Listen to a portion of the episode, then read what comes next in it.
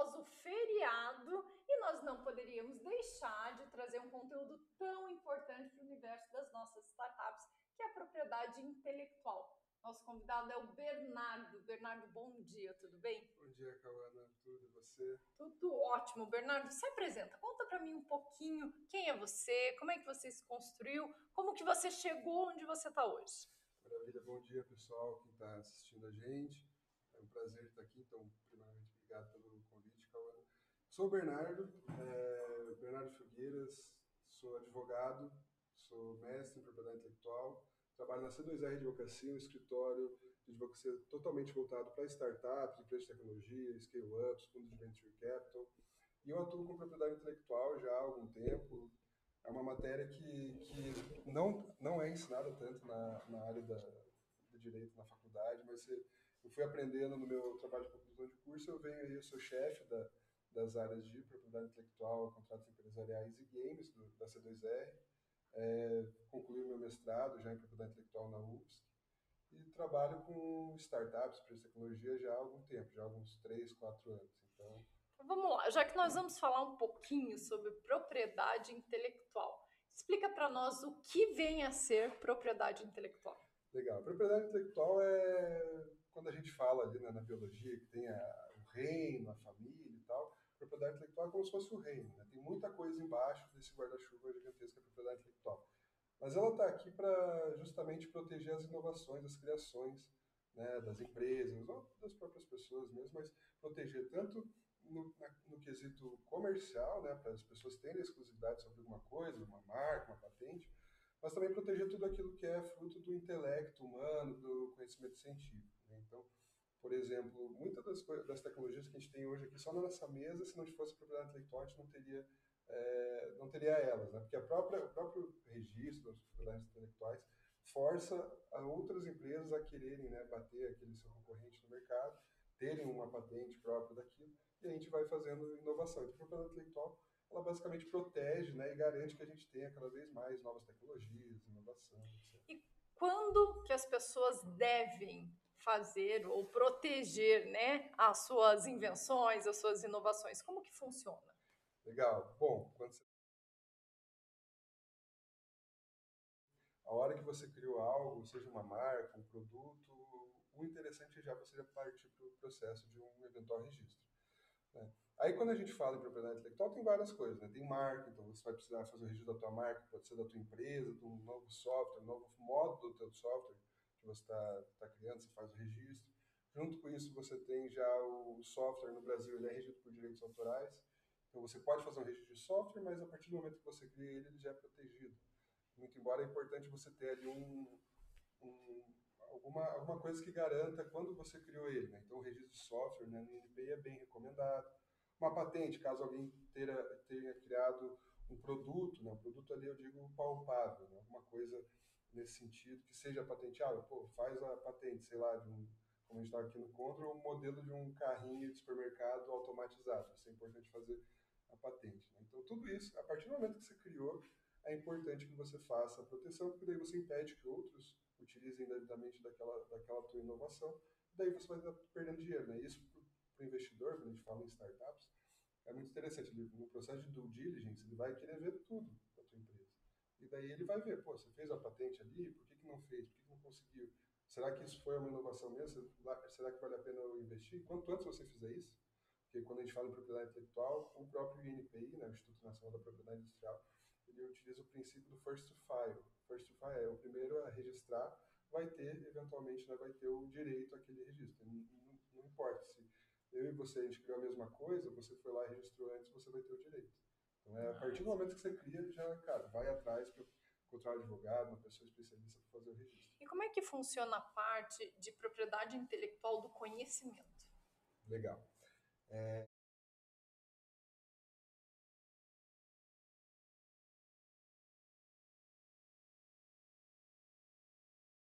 É, direitos autorais é tudo aquilo que vem do intelecto humano, então tem que ser uma pessoa física, a autora, muito embora você pode transferir depois para a tua, tua empresa. Né? Mas o conhecimento científico, ele também está aqui para ser disseminado. Né? Então, quando a gente fala até em patentes, quando a gente já tem um artigo acadêmico registrado, falando, sei lá, de algum produto, algum conhecimento que a pessoa inovou ali e divulgou. Por isso que é importante você já proceder ao, ao registro, porque essa, esse artigo acadêmico ele pode impedir um eventual pedido de patente, porque a pesquisa que o INPI faz é global, então não pode ter nada no estado atual da tecnologia igual ao que você está querendo patentear. Então isso é muito importante, que a pessoa já criou algo, já vai atrás para fazer o registro, você tem ali, você publicou algum artigo acadêmico, alguma coisa nas redes sociais, não com foco comercial, mas, uhum. mas para divulgar aquela tua inovação, saiba, saiba que você tem ali um ano, né, 12 meses a partir dessa publicação, ela não vai entrar ali que a gente chama de anterioridade. Né? Na pesquisa de anterioridade, ela não vai entrar, não vai impedir um pedido de patente ou qualquer outro registro. E quando é de uma ideia? Uma ideia, ideia todo mundo tem. Né? Uhum. É, é, importante que vocês coloquem em prática as ideias de vocês, porque volta e meia chega cliente nosso falando, até próprios amigos né, que querem se aventurar ali, empreender, eles perguntam, Bernardo, mas a minha ideia é protegida? Não, a partir do momento que você tem ela no campo das ideias, você não consegue colocar ela em prática, ela não, não tem muito não valor ali, né? Ela não tem como ela ser protegida. Mas aí sim, se você consegue... E se for uma ideia validada? Aí sim, aí sim, uma ideia validada. Então você tem um projeto, uma metodologia, um protótipo, aí sim, aí sim você consegue protegê-lo. Mas uh, tanto que tem, por exemplo, patentes de coisas que a, o inventor não precisou ter um protótipo ali feito. Ele só sabe, teve ideias, sabia como fazer e mostrar a outras pessoas como produzir aqui. E tudo bem, o INPI foi e definiu a, a, patente. Então você não precisa ter uma coisa já estruturada. Você tem um protótipo, você sabe mais ou menos como fazer aquilo, você pode implementar, pode proteger tanto ali por segredo industrial, né? por exemplo, quando a gente fala ali na Coca-Cola. Né? Então a, a, patente da, da forma deles nunca foi feita, né? sempre foi, foi tida como, como segredo, segredo. industrial. Então isso dá para você fazer. Mas... mas se alguém roubar e quiser replicar, é a vida. Não patenteou, não é deles. É, aí, aí tá o grande case, né? Porque ninguém vai querer copiar a Coca-Cola, porque muitos já tentaram, né? Não vai saber replicar 100% ali.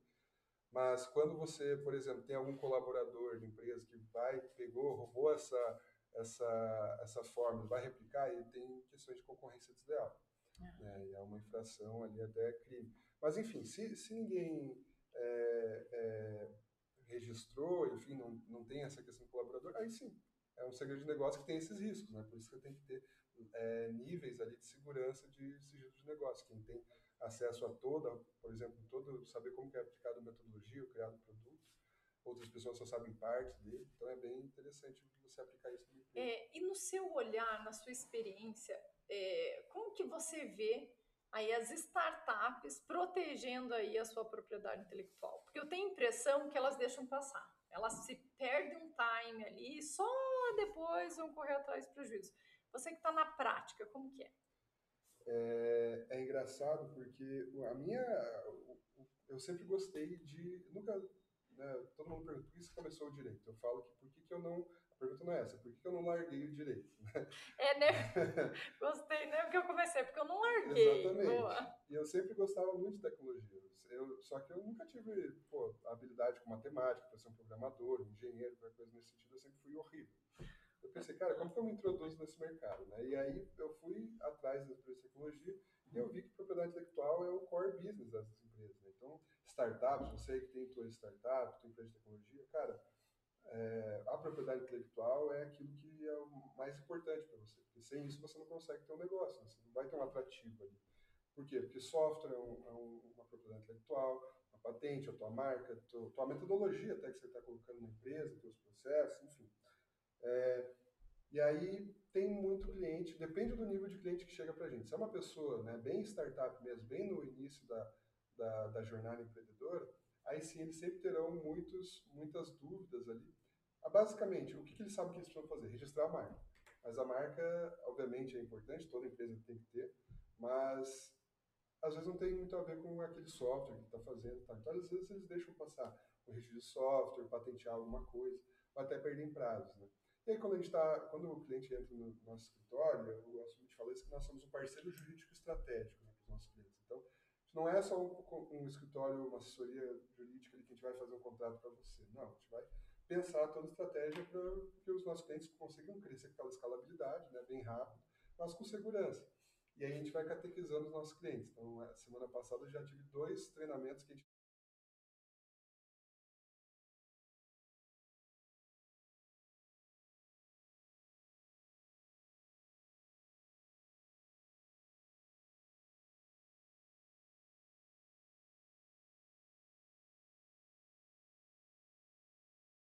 dizer, imagino que sejam muitos, mas os principais pontos que podem ser registrados dentro tá. da empresa, dentro de uma startup, começando lá pela marca Isso. até né, o decorrer aí, o que, que são? Perfeito. Bom, então, de pronto, você tem uma empresa, criou uma logo, ou não está com a logo ainda, mas só está com a ideia. Faz a pesquisa de anterioridade, vê se tem alguma marca que já foi registrada, se não foi, já faz o registro, se já foi registrado, pô, isso é um risco para você, faça um rebrand, enfim, o registro de marca é essencial.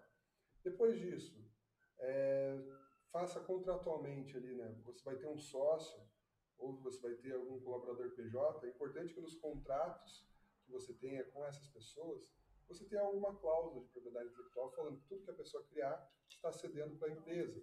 Né? Por quê? Porque quando a gente está falando em software, né, a gente sabe o quão fácil é copiar uma linha de código ali você pega no GitHub da tua empresa e ele vai conseguir ter o mesmo software que você. Então, faça né, contratualmente essas proteções, faça um registro de software, é muito importante. E aí, quando a gente está falando em startups que trabalham com hardware, é patente. Então, você tem que ver se a tua patente... Primeiro, se aquele teu produto você consegue patenteá-lo. Né? Então, você tem que ver se já não tem nada no estado da técnica, né, tecnologia atual, que seja igual ao teu produto. Se não tiver, aí faz uma patente. É um, é um processo que demora certo tempo, mas ali você vai ter 20 anos de exclusividade com aquilo, você vai ter um, um diferencial competitivo absurdo.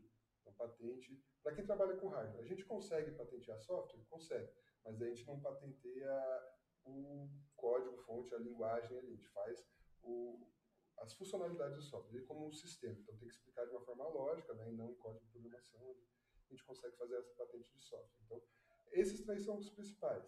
Né? Aí sim, quando a gente fala é, em empresas de tecnologia, que a maioria é, trabalha com software, seja um SaaS da vida, enfim, é, contratualmente.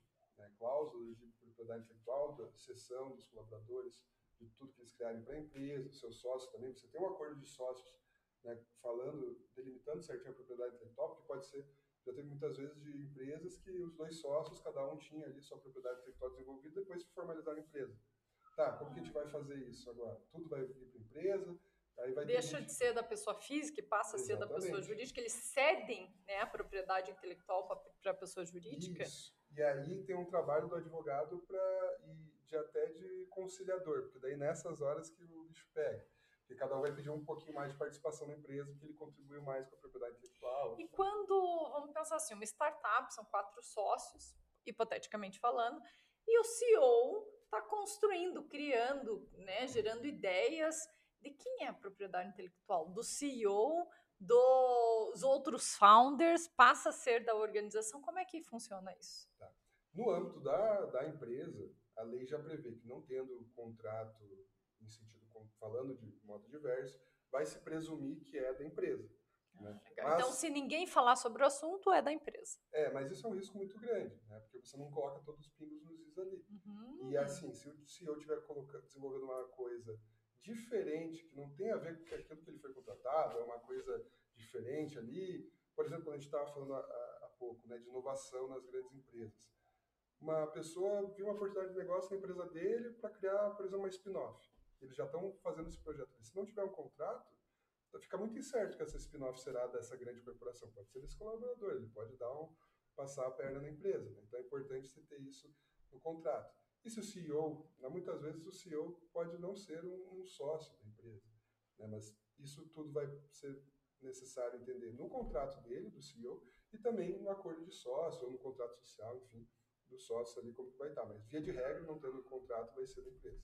Ah, legal. Então, se não, se não nos atentarmos para esse né, detalhe aí de um contrato de propriedade intelectual, passa a ser da empresa. Isso serve também para PJ, para pessoas que foram empresas que são contratadas para prestar serviço para aquela startup ou para aquela organização, e essa essa PJ desenvolveu coisas passa a ser da empresa também, deixa de ser dela, passa a ser da empresa que ela está prestando esse serviço, passa. se não tiver em contrato? Se não tiver em contrato, a lei fala especificamente. É, o empregador, numa relação de emprego, né, CLT ali, o prestador de serviço, então numa relação ou uma PJ que está sendo internalizado, uhum. ou um prestador de serviço para um projeto específico, ou até em, quando a gente fala em administração pública, o servidor público, né, está sendo para o Estado. Então, não tendo nada no contrato, e isso a gente fala mais é, em direito autoral e na lei de software. Tá? A lei de propriedade industrial, se não me engano, não tem, não tem essa previsão. Então, patentes, essas coisas, por isso que é ponto em contrato. Mas, de resto, a lei de software é bem específica sobre isso. Então, não tendo nada no contrato, é da empresa. Então, tem que ter esse cuidado. E não, não é um contrato de propriedade intelectual. O objeto, o objetivo do, o objeto do contrato, a matéria que está falando, vai ser propriedade intelectual. Vai ser um contrato de prestação de serviço, a gente coloca cláusulas ali de propriedade intelectual falando que tudo que está sendo feito, né, prestado para essa empresa, vai ser da contratante, vai ser do empregador, enfim.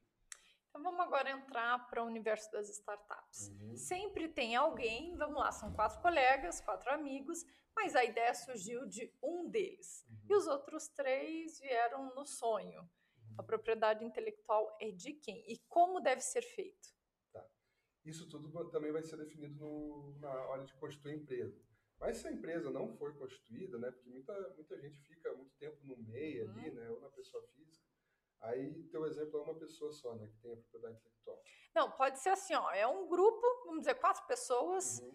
te, alguém teve uma ideia principal, uhum. que é sempre assim, né, uhum. sempre, e é o CEO, daí, normalmente numa, start, numa startup iniciante ali, é, e os outros três vieram de sonho, vamos junto, uhum.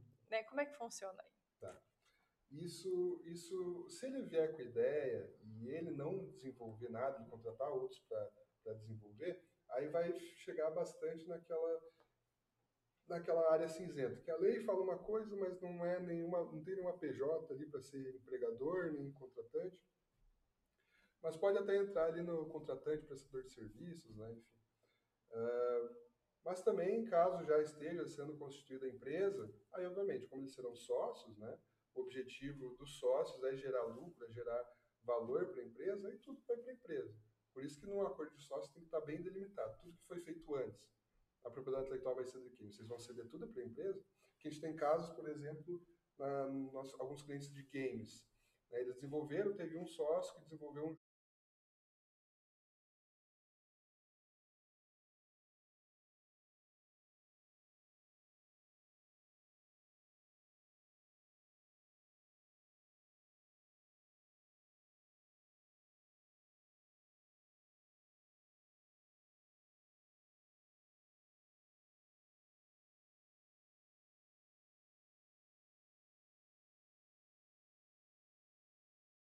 tem que ter uma assessoria jurídica, a gente faz até no escritório o processo de aceleração jurídica, os nossos clientes são muito pequenos, a gente faz no processo de três meses, deixa tudo certinho, é um investimento, né? Porque uhum. o cara vai ter tudo, tudo certinho ali, proteger todas as criações dele, fazer um acordo de sócios bom, então é, como para a amizade não, não quebrar, né? A Já no início. pode quebrar, mas a amizade não pode. Legal. Então, quando chegam lá, eu tive uma ideia, a ideia é minha, vamos criar uma startup, então isso eu cedo, né, o mais correto, o mais padrão, vamos dizer assim, uhum. é ceder essa ideia para aquele CNPJ que vai ser criado. Exato, mas com enquanto, os outros sócios. Exato, mas enquanto não for criado, ela atua, mas aí fica naquela área cinzenta, né? Vai depender de caso a caso. Pô, é, é, essa, essa propriedade intelectual aqui, eu só tive a ideia, a pessoa está desenvolvendo, a pessoa que desenvolveu também vai ser dona de uma parte daquilo. E quando que a pessoa pode usar a propriedade dela para ganhar royalties? Tá. É, você diz a pessoa física, a pessoa jurídica? É, pode ser a pessoa física ou a pessoa jurídica.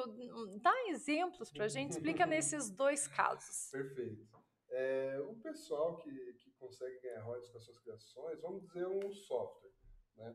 É, eu posso, eu posso comercializá-lo de duas formas. Ou eu vendo ele cedo totalmente para você, quando a gente fala em sessão é venda, né? então ele não é da minha titularidade, propriedade intelectual, é tudo. Eu posso ganhar dinheiro com isso. As desenvolvedoras, as software houses, né, fazem muito isso. E daí tem a pessoa que faz o licenciamento do software ali. Então ela vai recebendo valor, eu posso licenciar o software para você e você pode sublicenciar para outros. Então você pode comercializar esse software, eu posso fazer um white label para você. Esse software vai continuar sendo meu, mas você vai colocar a tua marca ali, mas ele vai continuar por contrato É, a gente está estipulando, white label. Então você utiliza ali, você vai pagar os royalties, eu posso, você pode pagar uma mensalidade né, do licenciamento, ou eu posso ganhar uma porcentagem sobre cada venda que você tem ali.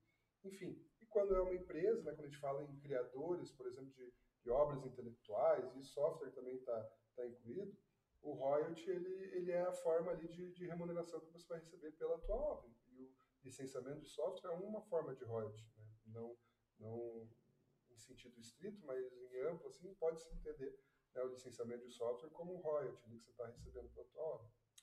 E dentro da sua experiência, o que, que você vê de mais bizarro pela ausência né, da proteção na propriedade intelectual?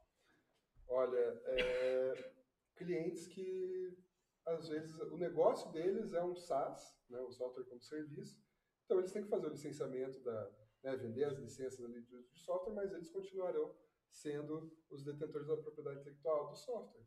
E muitas vezes eu pego contratos ali de outros escritórios até que não era muito especializado em startups, eles fizeram uma sessão, eles vendiam o mesmo software para várias pessoas. E quando a gente fala em sessão, né, acabei de falar, a gente está transferindo a titularidade. Então, eu posso transferir a titularidade para você uma vez só, depois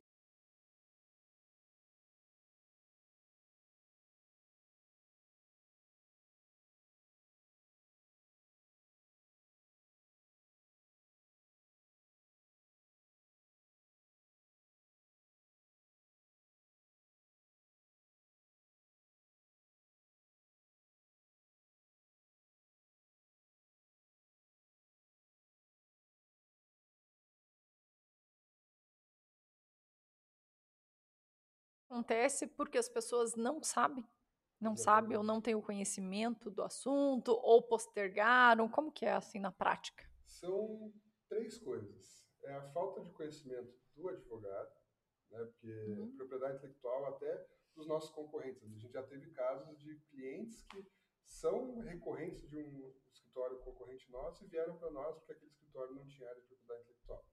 Então isso é um diferencial. Né? Propriedade intelectual como empresa de tecnologia ou core business a propriedade intelectual, então tem um, tem um escritório especializado nisso. Não só nisso, né, mas um uhum. escritório que saiba de startups. Então esse é o segundo ponto. Que conheça o teu mercado. Você tem que contratar alguém que conheça o teu mercado. É, e o terceiro ponto me fugiu da cabeça. é basicamente falta de conhecimento, é, não ter um escritório especializado, enfim, e também é, as empresas fazerem as coisas por conta. Né? Então, Muito, né? Ali. Acontece. É, vamos pegar aqui o universo das startups, que é a nossa rotina, o nosso dia a dia. É, muitas querem fazer por conta, né? E aí, nessa hora, elas montam no porco, né? Porque chega na hora ali e diz assim: você não fez ou fez errado. Onde que normalmente elas erram? Inicialmente no registro de marca. Tá? É o serviço principal que elas precisam ter ali, registrar e tal. Dá para fazer? Você, você, a gente sabe, né? Startup no começo tem pouco dinheiro, tem muita vontade, quer fazer tudo, e às vezes acaba não conseguindo fazer tudo tão bem. E daí, enfim, registro de marca você não precisa de um advogado para fazer, você pode fazer. Mas o que é interessante? É, muitos clientes, eles, eles, não, eles fazem só o registro, eles não fazem uma pesquisa de viabilidade da marca. Então você tem que entrar no INPI, fazer a pesquisa lá, ver se tem alguma marca parecida ou igual com a tua, então não pode ser nem parecida, causar a mínima confusão com a tua marca. Senão, ela depois vai gastar dinheiro no processo vai ter um processo indeferido. Né? Não vai ser registrar. E isso te impossibilita, isso te dá um risco maior, porque se tiver uma marca muito igual e você tentar o registro, e se você continuar usando essa marca, mesmo depois do indeferimento, essa empresa que já tem o registro pode ajuizar uma ação contra você por uso indevido de marca, te, te cobrar no mínimo 50 mil reais de indenização. Então, isso é um é, Inicialmente, para uma startup está usando a marca alheia, gente, 50 mil, ó, é um investimento que poderia estar tá usando na operação, né? É, o mínimo, o mínimo. Né? Aí depois eles vão, vão mensurar ali o juiz numa liquidação de sentença. Uma, o mínimo é 50 mil, tá? O que a gente, a gente vê. Mas registro de marca é muito, é um, é um risco. Não ter também o acordo social, no acordo de sócios ali, um acordo de cotistas é, bem detalhado porque isso, assim como o contrato social é o, é o, o registro ali de nascimento da, da, empresa, né? o acordo de sócios ele vai falar tudo que pode não ser feito entre os sócios, hipóteses de exclusão, as cotas, tudo que, não, que a gente não quer deixar público no contrato social, a gente coloca no acordo de sócios. E na propriedade intelectual você tem que estar bem delimitado isso para não ter discussão. Então, acordo de sócio bem redigido né, é um risco menor de discussão entre teus sócios, porque qualquer coisa que você tiverem desentendimento, você só pega, ó, oh, acordo de sócios aqui, cara, tá? A gente estipulou isso, vamos fazer isso. Né? Então, esse também é um... E as pessoas não fazem nenhum contrato, né, Bernardo? Hum. Quem dirá, quizás, um acordo de sócios, né? Exatamente. Mas vamos lá, a gente está chegando no finalzinho aí do nosso bate-papo dessa sexta-feira. O que, que você deixaria de chacoalhão, assim, para as startups, empreendedores que ainda não olharam para a propriedade intelectual? Maravilha. Cara, vai estudar sobre isso. Se você não conseguir ter uma assessoria ali, um conhecido, vai estudar sobre propriedade intelectual, o que, que é, tem vários cursos gratuitos. Ou pesquisa no Google mesmo, o blog da C2R sempre está cheio de coisa lá. Então entenda o que é uma marca, o que é software, o que é patente, como você faz isso. E aí sim, se você quiser alguma coisa mais elaborada, porque você vai precisar. Jurídico é essencial para qualquer empresa, ainda mais para uma empresa de tecnologia que esse core business de vocês gira em torno da propriedade intelectual. Então vai, vai atrás, entenda sobre isso, faça o registro. Se você é, o registro de marca é um dos serviços mais simples que tem, de ticket menor ali no escritório de advocacia. Então vai atrás também, é um investimento. Então busque é, especialistas ali para te assessorar. Mas se você não conseguir arcar com isso nesse momento, tenta fazer sozinho, mas com uh, conhecimento. Busque conhecimento sobre isso, que pode ser registrado, que não pode, como fazer e como não fazer.